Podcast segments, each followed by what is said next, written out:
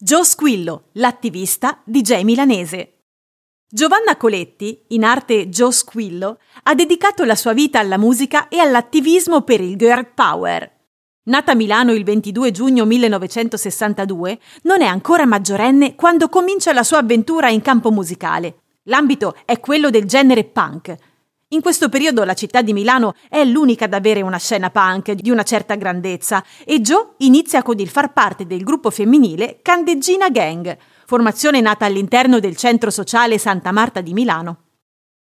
L'impegno di Joe Squillo in questo periodo assume caratteristiche di forte provocazione in un concerto del marzo 1980, per lanciare un messaggio antimaschilista, il gruppo lancia dei tampax macchiati di rosso sul pubblico di Piazza Duomo a Milano.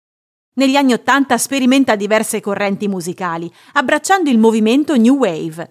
Nel 1982 incide il 45 giri Africa, dedicato a Nelson Mandela. Uno dei momenti più alti della carriera musicale di Joe Squillo si presenta nel 1991, quando ottiene un grande successo in coppia con Sabrina Salerno. Le due ragazze portano al Festival di Sanremo il brano Siamo donne, scritta da Joe Squillo. Joe Squillo debutta come conduttrice televisiva nel 1993, presentando diverse trasmissioni.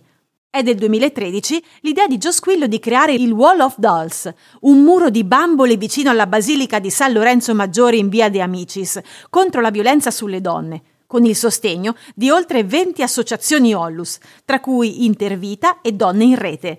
Il progetto si è tradotto anche in un documentario che è stato presentato sia al Festival del Cinema di Venezia sia a Los Angeles.